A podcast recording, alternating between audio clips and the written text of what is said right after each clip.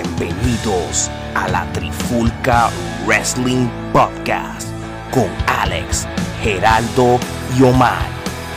Muchachos, ¿están listos para la Trifulca? Pues comenzamos en 3, 2, 1. La Trifulca Wrestling Podcast. ¿Qué es la que hay, mi gente? Saludos, aquí Omar Vázquez y bienvenidos a la Trifulca Wrestling Podcast. Y aquí tengo a Geraldo Rodríguez. ¿Cómo estamos, Geraldo? ¿Cómo estás, Omar? ¿Todo bien? Bien, ¿y tú? Gracias a Dios. Otro episodio más. Otro episodio más y obviamente eh, queremos volverle a informar a nuestros oyentes que, como es de costumbre, ustedes saben que pues suele ser un panel de tres personas, pero como habíamos mencionado en episodios anteriores, este eh, eh, Alejandro Alex se encuentra ahora eh, en recuperación de una cirugía que tuvo y pues no nos está acompañando en, este episodio, pero como siempre le deseamos una recuperación rápida para que se pueda reintegrar al equipo lo más pronto posible. Eso es así, Ale, tú sabes, esperamos que pronto estés bien para que estés de vuelta con nosotros y sigamos aquí. Mientras tanto, pues vamos a lo que vinimos. ¿Qué cosas candentes están pasando en la lucha libre, verdad, Gerardo? Definitivo, mucho de qué hablar. Este, ahora mismo está sucediendo muchas cosas, no solamente en WWE. En el mundo entero. Y el tema de este podcast va a ser lo de John Moxley o Dean Ambrose, lo que habló en el podcast de Chris Jericho, que se desahogó. Pero como siempre antes, vamos a ir a la Trifulca News Recap y vamos a hablar un poquito brevemente de las noticias que han acontecido tanto en WWE como en el resto del mundo de la lucha libre. ¿Y qué me puedes decir, Gerardo, que ha estado pasando internacionalmente en la lucha libre? Pues mira, comenzamos con una entrevista que Tommy Dreamer este, tuvo con Bully Ray en el programa que ellos tienen en Sirius XM, este, que se llama Buster Open Radio. Eh, y eh, Tommy Dreamer estuvo hablando de Dean Ambrose y cómo este pues se integró al, roster de AEW y que él entiende que Dean Ambrose pues eh, tuvo una buena experiencia en WWE de, este, de crecimiento y eso pero que claro este llegó el momento en que se frustró porque este no estaba pudiendo aportar nada al proceso creativo de su personaje y que ciertamente pues esto fue lo que causó el que Dean Ambrose eh, dejara la empresa. Interesante por demás eso. Eh, eh, Bully Ray ahora está haciendo de la suya. Ese hombre sí que tiene talento y como solista, ¿verdad? O luchador individual es muy bueno. No, yo creo que sí, él, él ha aprovechado este ese tiempo alejado de Divon y, y este, este gimmick de Bully Ray pues ha sido muy bueno para él.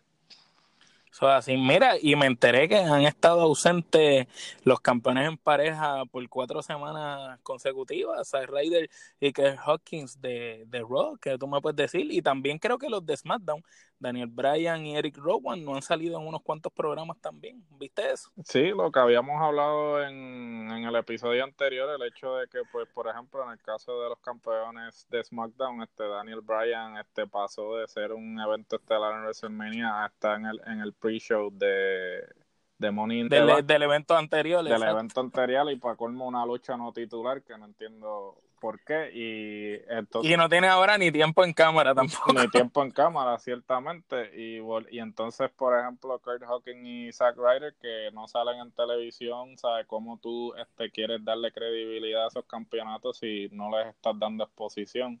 Ni siquiera ni siquiera salen en una promo backstage ni sí, ni siquiera se están molestando en, darle por lo menos dos minutos para que la gente sepa que ellos todavía son campeones. Este, no, aquí vemos la falta de interés que tiene este WWE en la en, la, división, de, pareja, ¿verdad? De pareja, sí. Y entonces, este, pues, como los John Box a cada rato se pasan atacándolo y por la falta de interés a la división de pareja.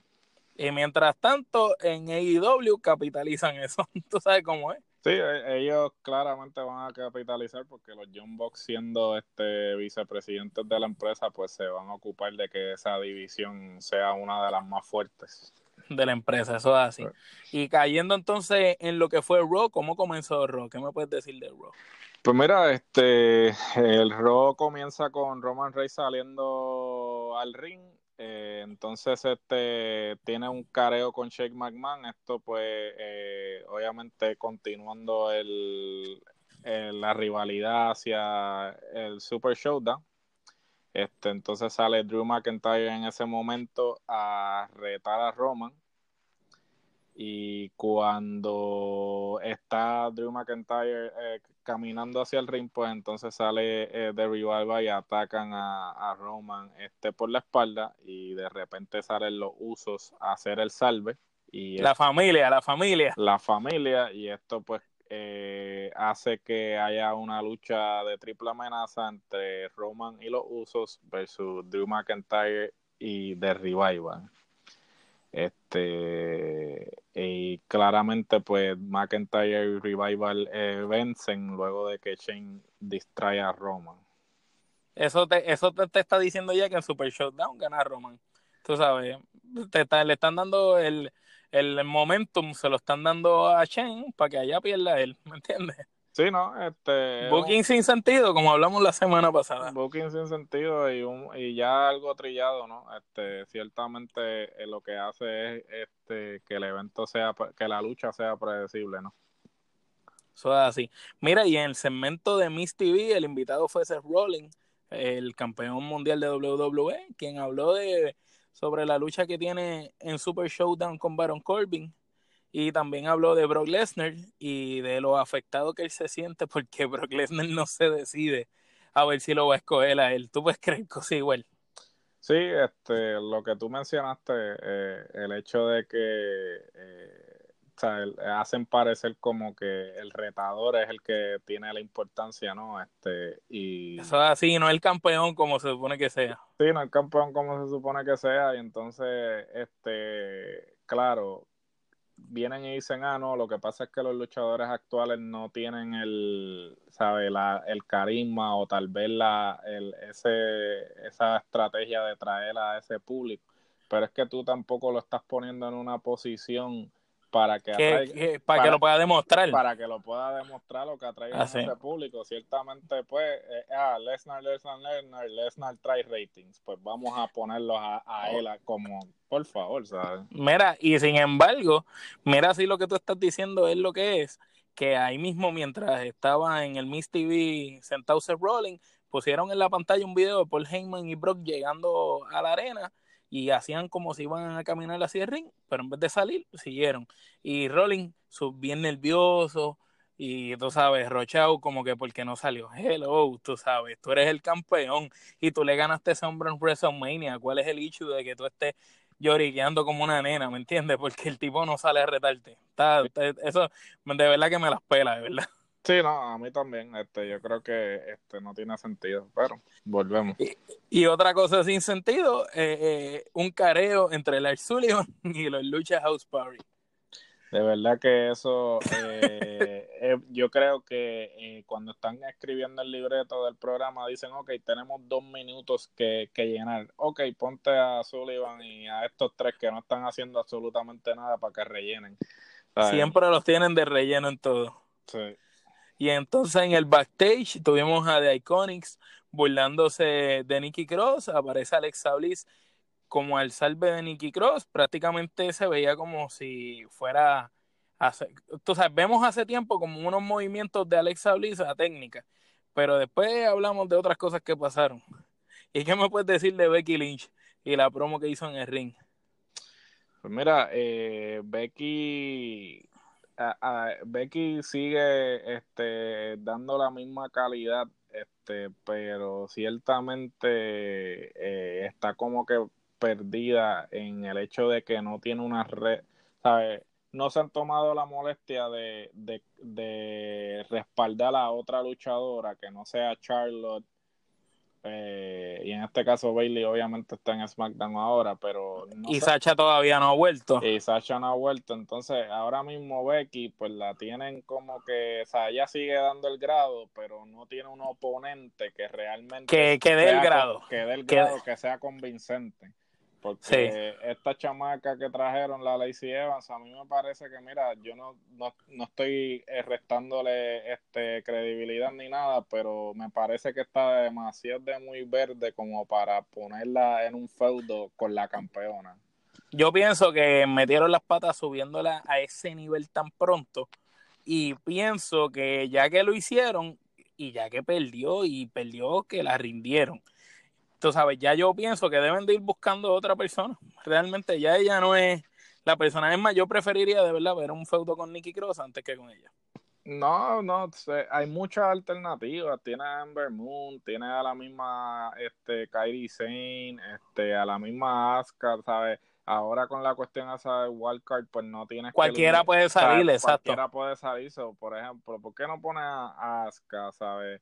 Este otra vez que ella pero, salga y le den un, y la rete ¿me sí la rete pero no o sea es como que la siempre estar utilizando a las mismas tres personas entonces tiene un roster prácticamente gigante de mujeres gigantes. y no hacen nada o sea no le das algo que hacer. Y otra cosa que sucedió qué pasó con Rey Misterio pues Rey Misterio, como había hablado la semana pasada, sale y entrega el campeonato de los Estados Unidos. Esto es debido a una lesión real que, tiene en el hombro este, y, se, y va a estar fuera por un tiempo mientras se recupera. Y pues Samoa Joe lo ataca a traición, o sea, él le entrega el campeonato a Samoa Joe y entonces Joe lo ataca a traición y lo deja en mal estado, obvio. Qué grande Joe, ¿eh? Qué grande ese personaje rudo. No, Samoa Joe, este, definitivamente otra persona que está siendo desperdiciada.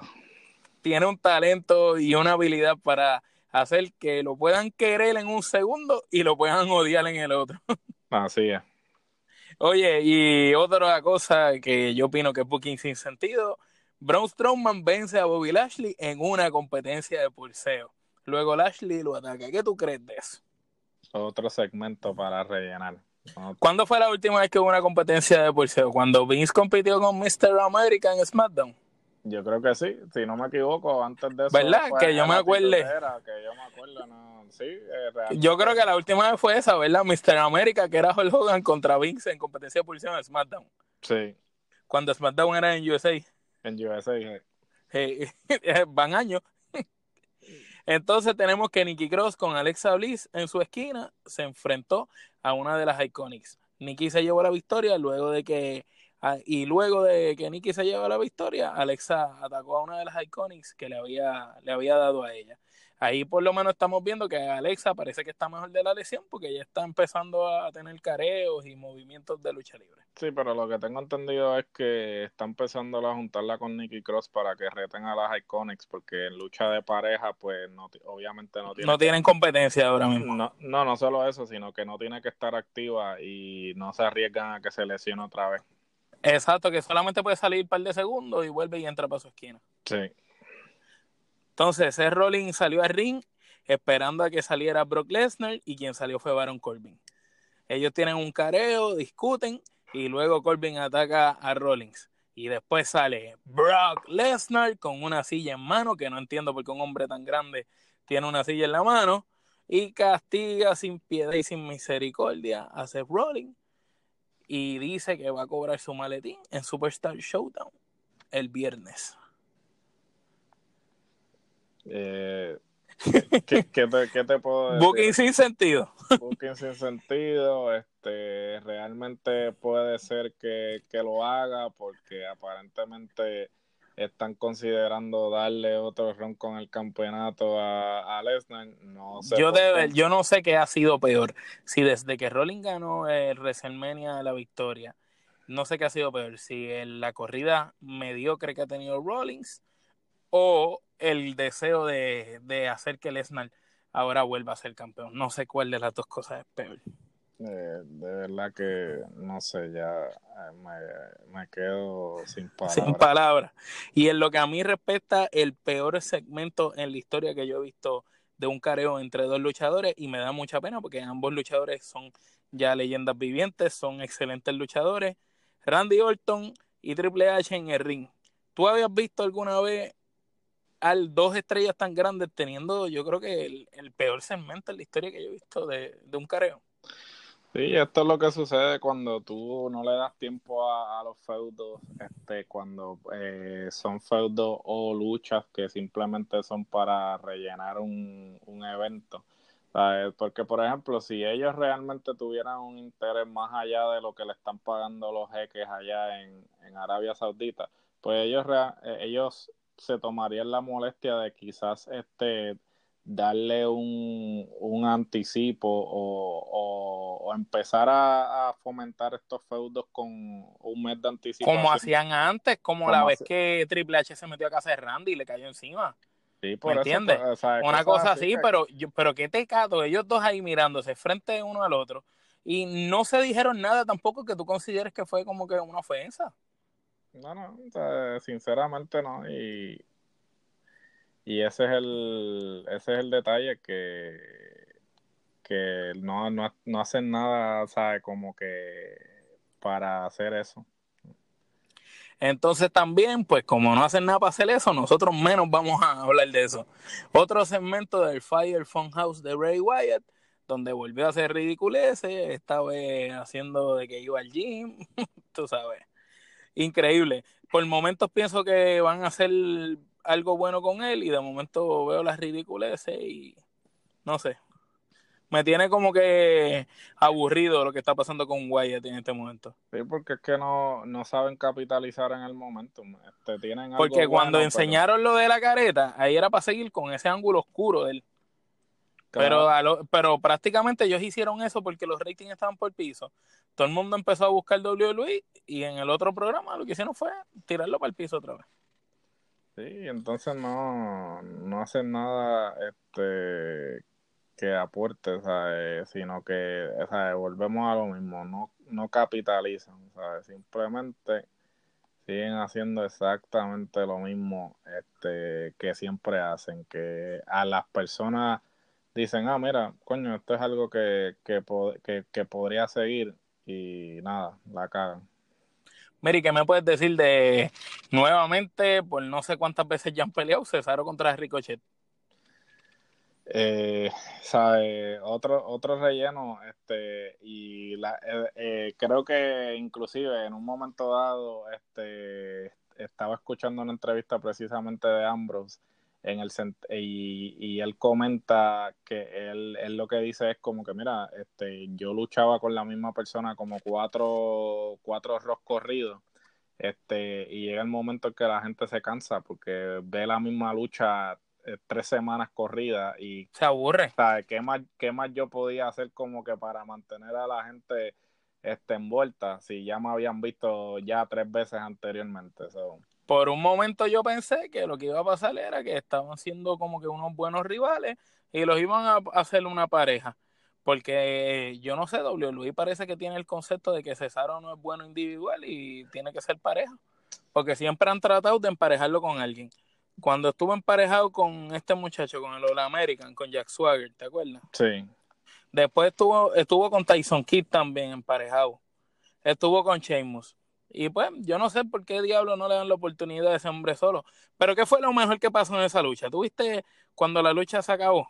Que Cesaro le iba a dar una pela a Ricochet y cuando abre la faldeta del cuadrilátero y va a sacarle una mesa. ¿Tuviste quién estaba en la mesa? Pues lo mejor que está sucediendo ahora mismo en ese programa, el campeón 24-7, R-Truth, estaba debajo de, del ring. en la mesa, cuando él sacó la mesa, ahí estaba él. Sí, es definitivo. Y yo creo que, mira, este eh, otra cosa que, que, escuché en una de las entrevistas de Ambrose, eh, que en, en, pocas palabras dijo, mira, R-Truth le dan limones y él hace limonada el tipo le dan las cosas más estúpidas, los segmentos más, pero él... Y la saca over. Sí, la saca over, Él dice... Eh, él, es como el tipo este Damien Sandow. ¿Te como Sandow, diablo. Que él sacó el personaje ese de la, del copión de, del imitador, de los luchadores. Él lo sacó a, un nivel, a él lo, lo pusieron en eso como para que fuera una basura. Pero el tipo fue tan y tan lejos con el personaje que, que él hacía hasta las movidas que le hacían al otro dentro del ring afuera y pegó y pegó brutal, tú sabes. Sí, no, el tipo de verdad que, que la que le quedó súper bien eso. Y eso sí, precisamente era algo que no se supone que, que la gente le llamara la atención y sin embargo el tipo este, lo sacó Uber. Lo sacó. Pues Artruth es, es, el perfecto ejemplo de eso, de verdad que con esos segmentos que parecerían estúpidos, eh, es lo mejorcito que ¿Qué está pasando, que en, la, está en la pasando. compañía? Sí. Mire, y entonces The Undertaker salió y hace su promo con referente a su próxima lucha en Arabia contra Goldberg. Y entonces de, lo más que destacó ahí fue que él le, dijo, le dijo a Goldberg, yo no quiero que tú vengas como el papá de familia, yo no quiero que tú vengas como el hombre bueno, yo quiero que tú vengas como el ícono, como el demoledor, como el tipo que partía cara y estaba invisto. Y vengas con esa misma rabia a pelear conmigo. ¿Qué tú crees de eso? Pues mira, ¿Undertaker podrá realmente con ese Goldberg?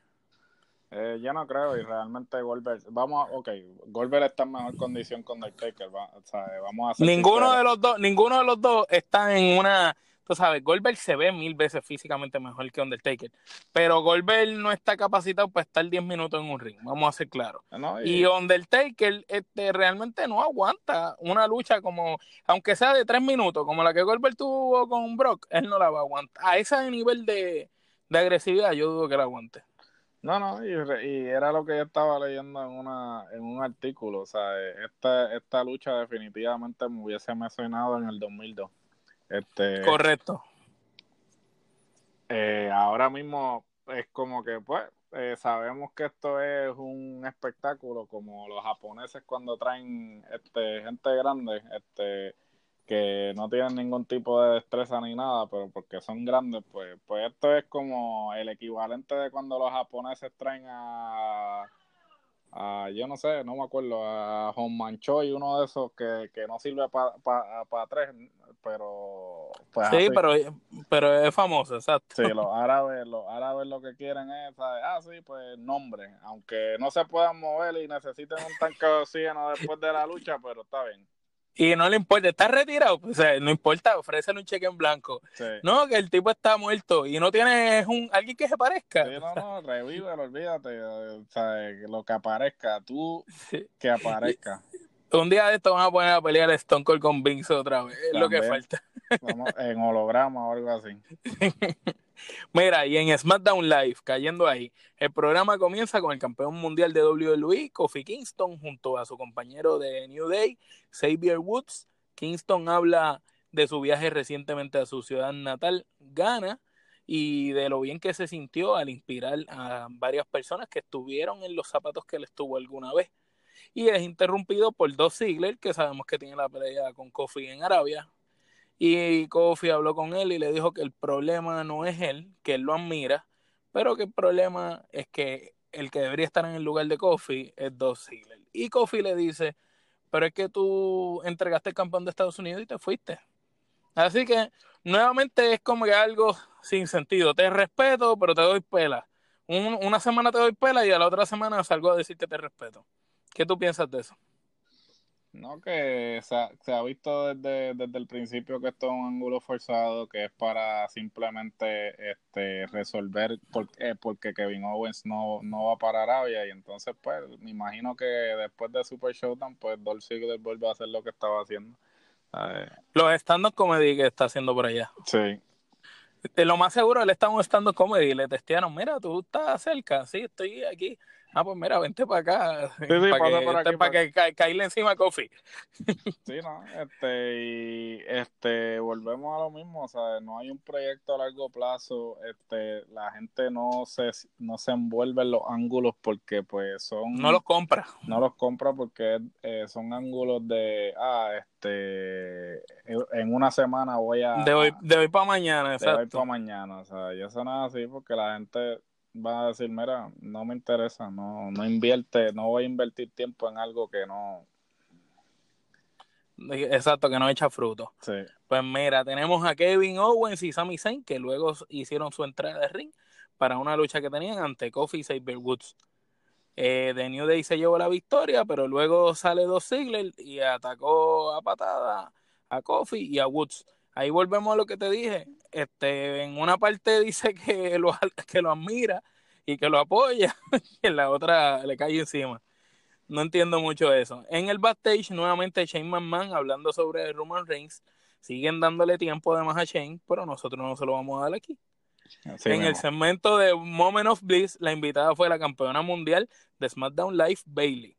Bailey le dice a Alexa que me trajiste a tu programa para no preguntarme nada, a lo que Alexa responde, es mi programa y yo hago lo que me dé la gana. Tú sabes, tú no me dices lo que tengo que hacer. Eso que ya estamos volviendo a ver. Por un lado, en Raw se veía una Alexa, no entiendo técnica, o con miras a técnica, y acá estamos viendo una Alexa un poco ruda, sarcástica, como realmente siempre ha sido el personaje de ella, y el cual yo entiendo que es el mejor de ella. Eh, sí, yo creo que este realmente tratar de, de, ponerla como técnica este no va a funcionar porque ella donde una ruda natural. Sí donde sobresale siendo ruda o ellos de verdad que yo no sé ni por qué eh, lo considerarían pero a la misma vez pues este me imagino también que están tratando de como hacer un, personaje neutral en términos de que pues no sea ni, ni ruda ni técnica, que, esté así como que en los dos. En los dos bandos, pero yo no creo que ella este, tenga, que le caiga a ella. Sí, tenga esa habilidad, ¿sabes? No todo el mundo este, tiene la habilidad de hacer eso y que le... De, de Becky, no todo el mundo tiene la habilidad de Becky Stone Cold de estar jugando con Dios y con el diablo. Y por eso, porque es que de, desde el principio, desde el inicio, pues tú tienes que establecer esa, esa, e, ese, como que no estar ni en un lado ni en el otro. No puedes como que ser rudo todo el tiempo y de repente querer como que venderte como ser el ah, más bueno ser el más pues, bueno o sea como que ah mira no estoy aquí no no o sea eh, tiene por el volvemos a lo mismo hay que comprometerse con los personajes y las historias para que la gente se envuelva. Eso es así. Pues luego en esa misma entrevista la cosa siguió hostil luego se unió a la fiesta Carmela y posteriormente Charles Flair quien dijo que su buen amigo Shane McMahon ordenó una lucha para sacar la, la retadora al campeonato que tiene Bailey y, hicieron un triple threat en el cual se enfrentó Carmela, Alexa y Charlotte que sonaba bastante bien en papel la pelea. No muy buena, pero este lo que lo que lo que hablamos ahorita, son las mismas tres, las mismas tres personas. Más tres personas de siempre. De siempre, No le estás dando oportunidad al resto de las mujeres. No existe nadie más, no, existe nadie, más. Entonces, sí, es como en los juegos cuando tú jugabas que tú tenías que pasar el juego para desbloquear los luchadores, ¿te acuerdas? y te salían como con X, como que te salía la imagen, pero no te aparecía para tú cogerlo. Pues así, eh, es como si solamente están esas tres o cuatro luchadores y las demás no existen. Así mismo, es más, eh, tremendo, tremendo ejemplo. Yo creo que sí, este, ese es el mejor ejemplo para describir el, el hecho de que tienes tanta gente talentosa en el roster y siempre estás usando a los mismos tres o cuatro. sea Entonces, ¿para qué tienes tanta gente en el roster? Sí, pues, pues, para eso mejor vota la mitad de roster. Sí, o sea, empieza a votar. ¿Qué, ¿qué trabajo hace? ahora no quieren votar porque, claro, o sea, no les conviene. porque Saben que cualquiera que se saben que cualquiera que se vaya, que no sepan utilizar la calle, va a ser una mega estrella. Eso es lo que pasa y le tienen miedo. Sí, ahora están Eso fue lo que pasó una vez con Christian, que decían que Christian no daba el grado, Christian se fue para TNA y Christian Cage cuando volvió ya era, ya era material de campeón, milagrosamente, ¿me entiendes? Sí, ¿no? Y, es el hecho de que no saben utilizar el talento que tienen. Mary, cuéntame, ¿qué pasó en el backstage con Artruth? Pues Artruth este, estaba hablando con Carmela y recibe una llamada de Shane McMahon eh, ordenándole eh, que tenía que, que, defender el campeonato ante Elías y en una lucha el Lumberjack. Que eh, hace tiempo no veía una Lumberjack en WWE. Sí, hace tiempito que no lo hacían. Este, una lucha que, que a mí siempre me ha, me ha, gustado, me ha llamado la atención siempre. Cuando a mí me gustaban las que hacían en Puerto Rico con Correa, ¿te Con Correa, sí, esas eran las mejores. Este, y cuando se las dan a los fanáticos que no tenían piedad. Sí, los fanáticos de eso sí que no comían cuentos. Mira, y entonces pues esa lucha la ganó Elías, ¿verdad? Sí, este, eh, gana Elías, pero este, Artruth eh, se la ingenia otra vez para eh, ser campeón otra vez, este, y termina este planchándolo debajo del ring. Increíble, metieron un árbitro y todo debajo del ring. Pero este quedó cómico, estuvo bueno el segmento. No, no, está creativo, mano, de verdad. Yo creo que es lo único que realmente este, lo están haciendo. y Yo me pregunto, ¿el mismo Artruth tendrá que ver en esos segmentos? Eh, pues mira, este, no creo, porque como, como vamos a discutir más adelante, sí, no, eh, ellos no tienen mucho control creativo. Eh, lo, exacto, ahorita vamos a entrar en detalle de eso. Oye, una promo en la pantalla de Alistair Black, otra promo más, he hecho como 20 y no sale, no sé qué está pasando con él, como que no me agrada el tipo de personaje que estoy viendo en las promos. Otro talento desperdiciado. Lo suben, lo suben en pareja con Ricochet, dos personas que realmente no combinan para nada. O sea, eh, eh, no tienen estilos opuestos. Este, no tienen nada parecido. nada parecido. La vestimenta es totalmente opuesta. Yo no sé a quién se le ocurrió ponerlos a, a ellos como pareja, pero cada cual. Eso es así. Otro segmento de Shane McMahon, nuevamente, eh, yo creo que es la persona que más sale en ambos programas de Roy SmackDown. Eh, pues salió Shane, salió Shane acompañado de Revival y se burlaron de Roman Reigns y de la pela que le dieron en Raw la noche anterior. Y entonces hablaron eh, de que Revival atacó bien brutal a Roman, pero ahí luego salió Roman ataca de Revival porque Shane los envió a que lo atacaran y salió Drew McIntyre de la nada, que eso sí, yo vi eso, no sé si tú lo viste, Gerardo. Drew McIntyre, yo no sé si está escondido en el público o como salió de ring, debajo, yo no sé, pero le ha metido un Claymore de eso brutal a, a, Roman Reigns. Fue lo único que me gustó, ver como la pierna de Drew McIntyre golpeaba la cara de Roman Reigns. Sí, no, este se salió de la nada. Yo tampoco vi de dónde realmente ¿Verdad que no se vio nunca de dónde salió? Sí, fue como que un poco, pero eh, sí, ese, el finisher de él realmente es tremendo y se ve lo, lo hace tan bien que, que también que se ve como si matara a, la realmente le está, le, está dando la pata para tumbarle la cabeza. Eso es así. Después Shane le hizo un spear a Roman y ya tú sabes eso es para el build up de la pelea. Entonces Alexa gana la triple amenaza entre Charlotte Carmela y ella. ¿qué tú crees de eso? Eh, eh, todavía hay división de marca yo no entiendo qué es lo que está pasando, pero la pelea la ganó Alexa y no fue sola, fue con ayuda de Mandy Rose y Sonia Deville no entiendo, o sea, tiene a, una luchadora eh, de, de, Raw, ganando la, la, lucha por el título, la número one contender para pelear por el contender, así mismo ¿Cuál es el propósito de tener una división de, de marcas si ah, todo el mundo puede brincar cuando le, cuando le plazca? Y, sí, es lo que hablamos, ¿te acuerdas que la semana pasada lo discutimos? El Wildcard empezó a Gerardo con tres después cuatro, cinco y ya son todos los que quieran. Sí, sí, es, definitivo, que tú lo habías comentado, que la regla ya no tiene reglas, o sea, empezaron que solo podían brincar tres y ahora medio mundo está brincando. Dice, ah, pues mira, este, no estoy haciendo nada acá, pues déjame brincar allá a ver si puedo tener tiempo de televisión. Eso es así, eh, eh, brincan todos los luchadores que quieran, no importa, invaden los segmentos, como que no hay una estructura ni hay orden. Sí, ¿no? Mira, Gerardo, y por fin escuchamos la voz de Lars Sullivan. Y fíjate, no te voy a negar, el tipo no es tan malo en el micrófono.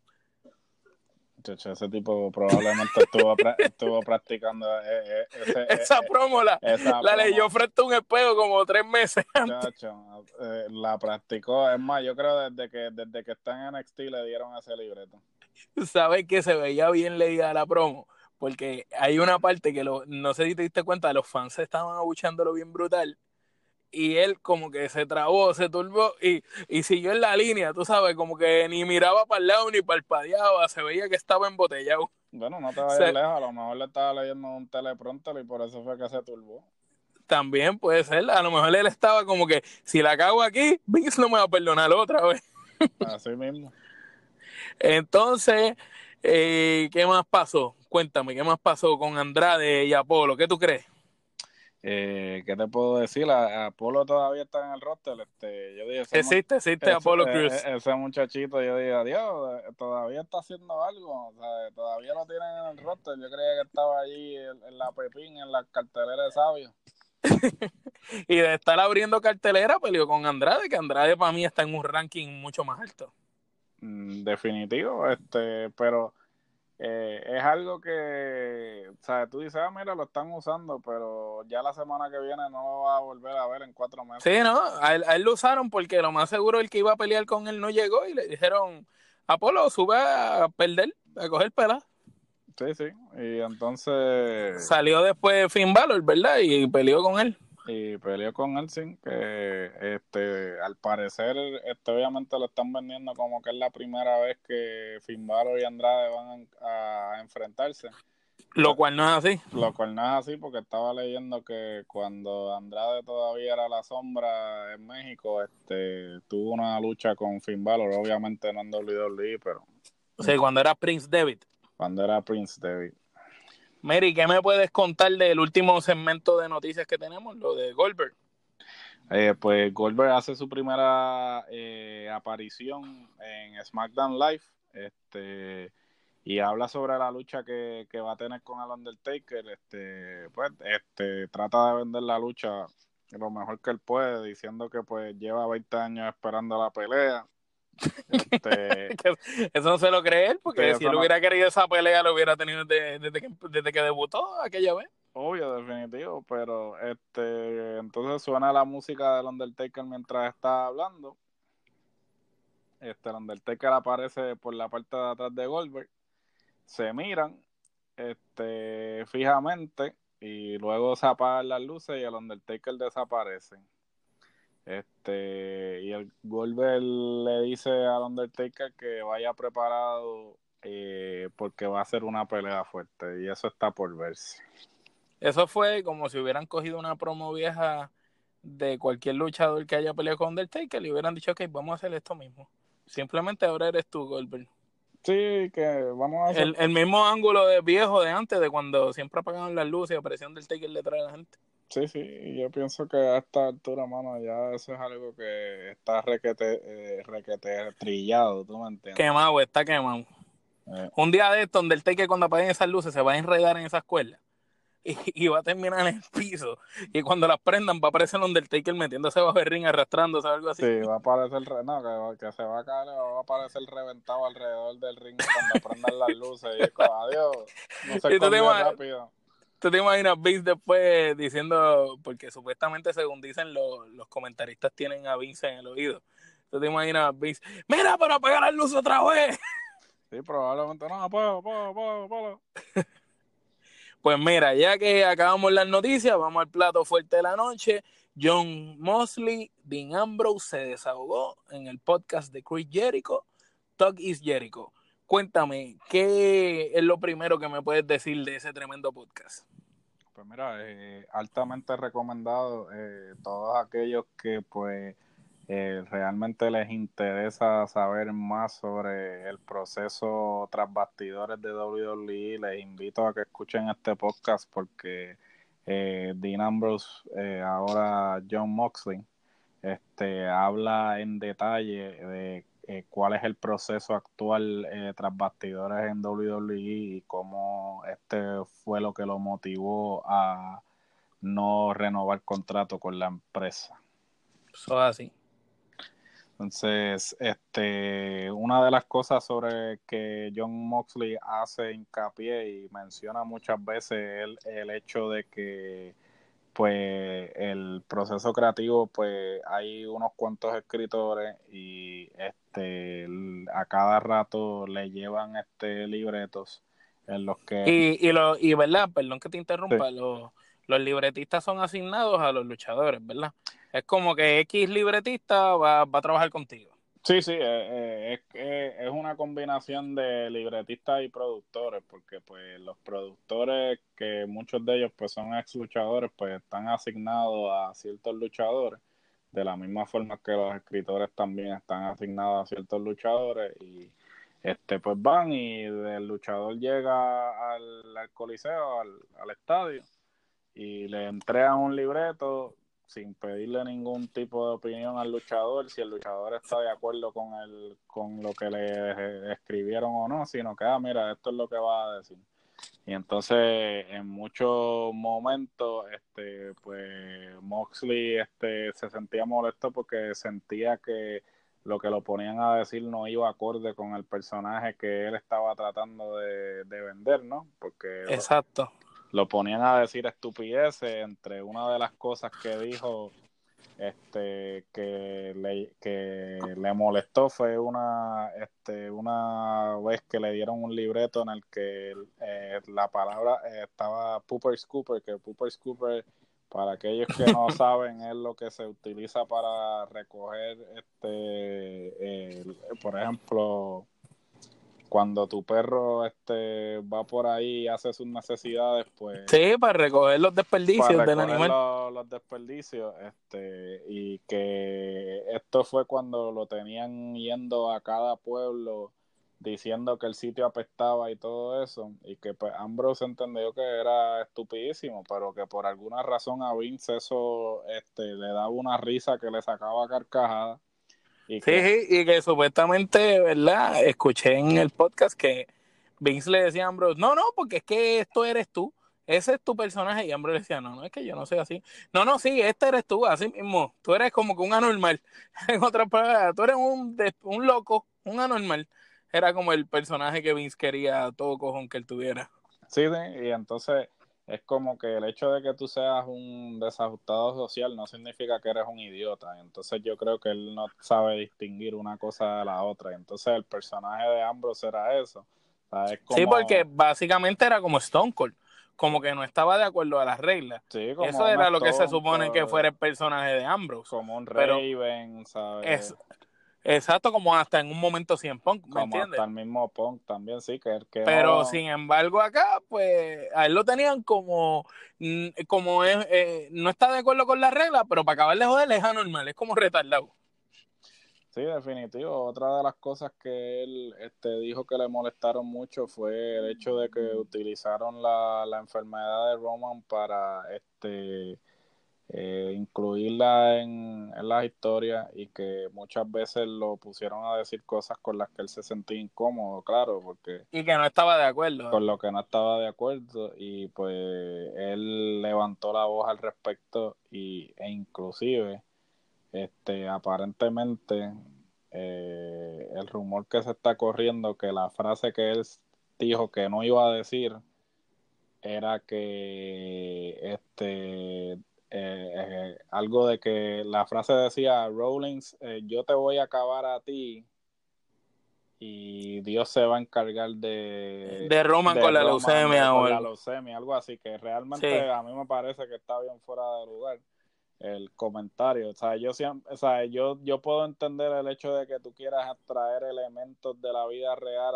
a, la historia, pero... Pero hay límites. Hay límites. Y entonces yo creo que algo tan delicado como una enfermedad que puede ser terminal, este, no debe ser algo y no solo Y no solo eso, que a lo mejor Roman, gracias a Dios, eh, ha podido, ¿verdad?, eh, seguir viviendo con esa enfermedad, ha tenido tratamiento, porque él dijo que fue hace 11 años que tenía esa enfermedad, pero sabemos de muchos casos de mucha gente, niños, ancianos, personas que han muerto de esa enfermedad, personas que están desahuciadas con esa enfermedad.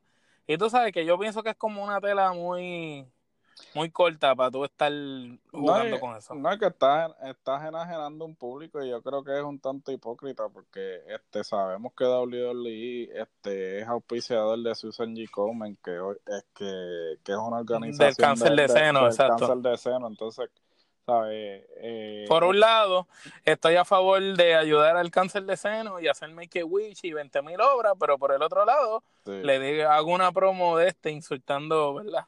estoy, dispuesto, estoy dispuesto a explotar una enfermedad para que, que ni siquiera, ¿sabes? Si se dijera que, que es para avanzar la historia de una manera en que tú digas como que, ah, pues esto va a motivar un enfrentamiento, pero simplemente por, por decirlo, ¿sabes? Porque si tú me dices a mí que, que, el decir la frase hubiese avanzado el ángulo a un punto en que ellos se iban a enfrentar y que tampoco estaría justificado, pero ciertamente este pues por lo menos había un propósito detrás de decir la frase, no simplemente decirlo por decirlo, como que Fíjate, algo como lo que pasó aquí en Puerto Rico cuando a Rey González lo operaron de la espalda Rey González tenía, ya estaba lesionado de por años y él tenía que operarse la espalda.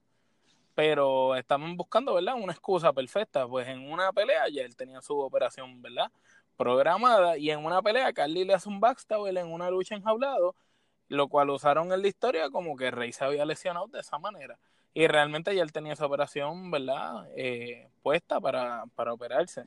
Claro, claro. Y entonces, en base a eso, hicieron un media tour con los programas de chismes, noticias, donde entrevistaban a Rey en la casa, que no sabía si iba a volver a caminar, a volver a luchar, haciendo más o menos lo mismo que hicieron cuando Rey le rompió la rodilla a Carlos Colón, ¿te acuerdas? Sí, sí, no, y lo tuvieron que operar, pues básicamente lo mismo. Entonces ellos utilizaron cosas de la enfermedad de Rey para el ángulo, pero en ningún momento tampoco eh, lo explotaron más allá, ¿me entiendes? No, sí, a eso es lo que me refiero en términos de que ellos definitivamente, este, si iban a utilizar la enfermedad, este, eh, debieron haber tenido un plan detrás de utilizarla, no simplemente, Un límite. o sea, no simplemente utilizarla por lo que le llamamos en perfecto español shock value. O sea, Eso es así. Este, eh, y entonces, eh, pues nada, eh, siguiendo esa misma línea, este, pues él comentó que eh, muchas veces este, él no quería hacer algo y algo y cuando este, iba a hablar con Vince, eh, Vince lograba convencerlo y esto él le llama el Jedi Mind Trick, el, el- Los trucos mentales Jedi. los trucos mentales Jedi y que finalmente pues lo convencía, a pesar de que eh, inicialmente él había ido para convencerlo de que no lo tuviera que hacer. Este también habló de que pues se quería ir desde julio del año pasado, este, mientras estuvo este pues fuera por la lesión que tuvo. Y que pues sí, él, él, él había perdido el amor por la lucha libre por estar en WWE, pero que tan pronto saliera de WWE, este, su plan era regresar a la lucha libre, pero definitivamente no, no, este, es la WWE. Y lo más seguro, si hubiera regresado a WWE, WWE, como él dijo en el podcast, lo hubieran puesto a regresar en- vendiendo hot dogs en un carrito o algo así. Una ridícula así. Sí, no, este, y, y realmente, mira, este tipo, al igual que Punk, son tipos que este, se las vieron negras, ¿sabes? Han dormido en, en donde sea, este, han dormido en su carro para llegar a cartelera independiente y son tipos que el dinero que hicieron en WWE lo invirtieron bien, ¿sabes? No son tipos que, que gastan dinero, ¿sabes? Que se dan lujo y cosas, sino que ¿sabes? son, li- son tipos que cuando se van de WWE pues se van este Ajustan eh, su vida de acuerdo a- eh, eh, están- al momento. No hay que definitivamente están en mejor este posición económica de lo que estaban cuando comenzaron con WWE por el, el- Sí, son gente que sabe aprovechar su, su ingreso, como lo hizo CM Punk. sí sí que saben aprovechar el dinero Y, y- co- y como lo está haciendo el Style, porque si tú te fijas, el Style no vive una vida de millonario. Claro, sí, y así es que debe ser hasta cierto punto, mira, este, un, este, ellos deberían, este, hacer un, la, eh, invertir el dinero correctamente para si sucede algo así de que no quieren, de- no quieren ir más, pues se puedan ir y no tener que seguir trabajando solamente porque no, no- Por depender. por depender del cheque. Y este luego comentó que en un momento dado, pues él viajó a Connecticut para hablar con, con Vince este, directamente sobre la, la reunión de Shield. Y, y entonces a Ambrose no, a Moxley no le interesaba regresar como en, en un stable, en un grupo, sino que él quería volver este Como individualmente rudo, ¿verdad? Como, como, rudo. como rudo, sí. Este luego Pero no fue el caso, no lo quisieron usar así. Sí, no, no lo quisieron usar así, este, ellos tenían sus planes al respecto, claro, este, querían seguir, este, vendiendo. Yo creo que, mira, este, cuando tú tienes un grupo o algo, tú tienes que, que dejar pasar suficiente tiempo como para que la gente los extrañe.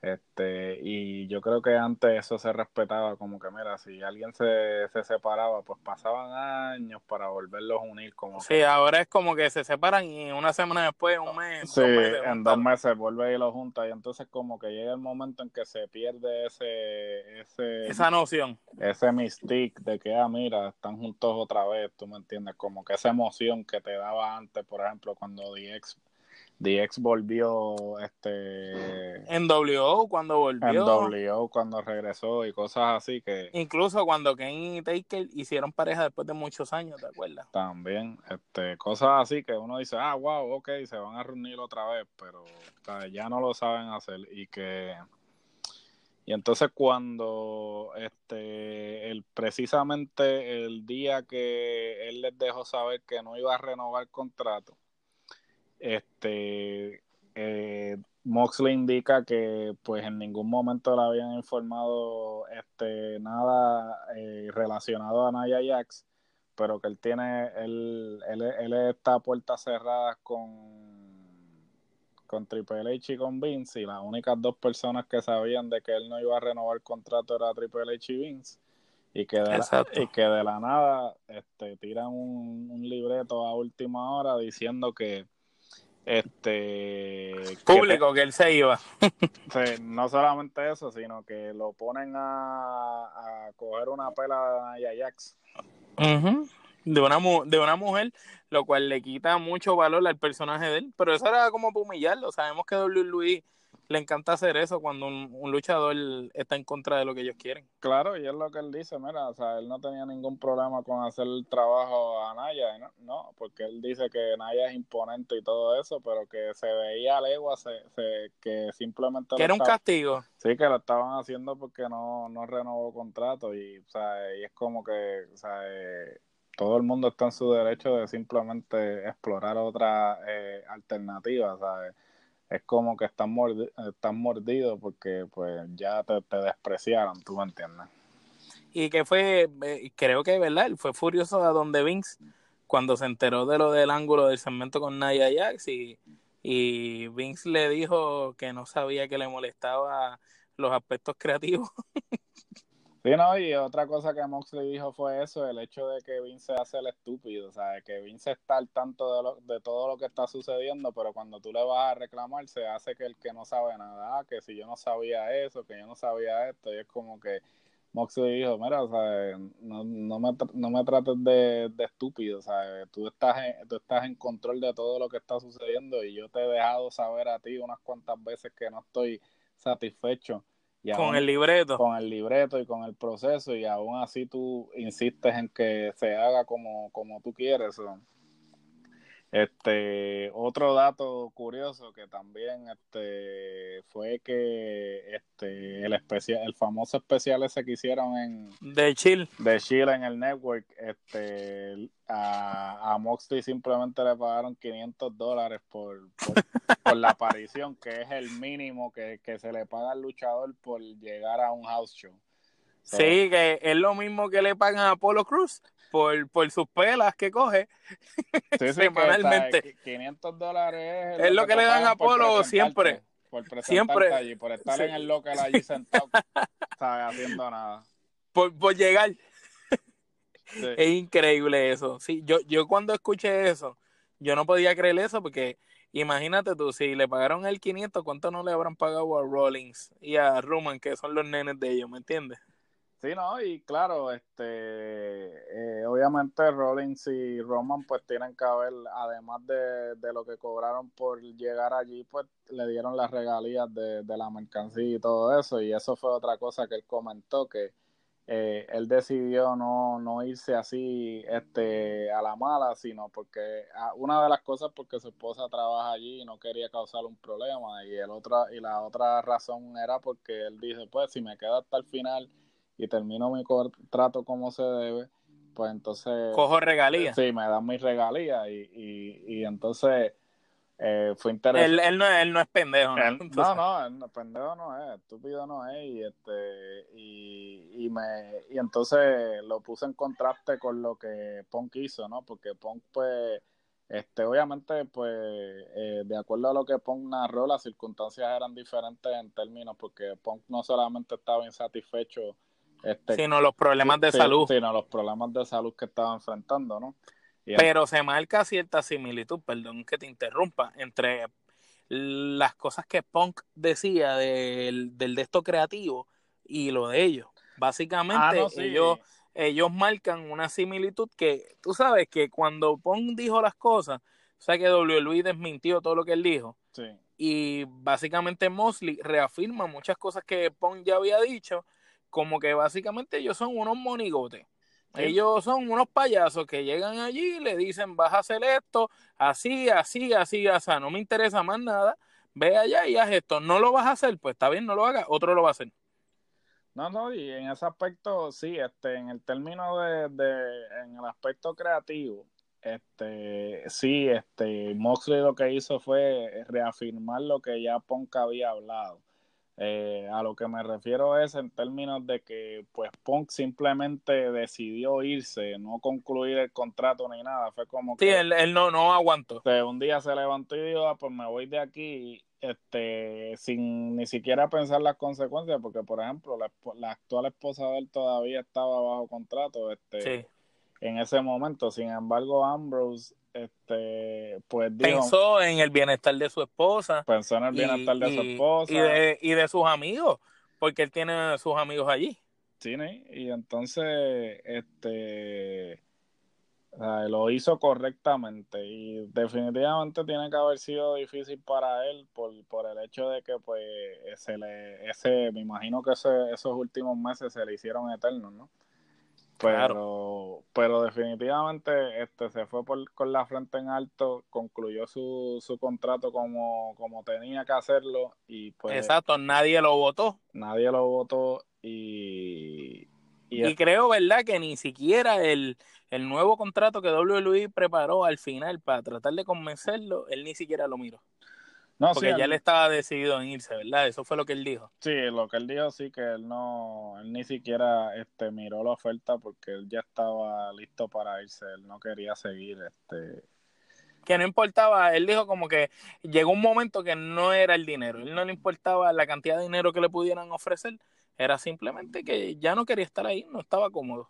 no, él se mantuvo firme en su convicción y yo creo que hasta cierto punto este el hecho de que él dijo, mira, eh, ni miró el contrato, este él le, él le lo que le quiso decir a ellos es esto no es por el dinero, esto es simplemente porque yo no estoy satisfecho.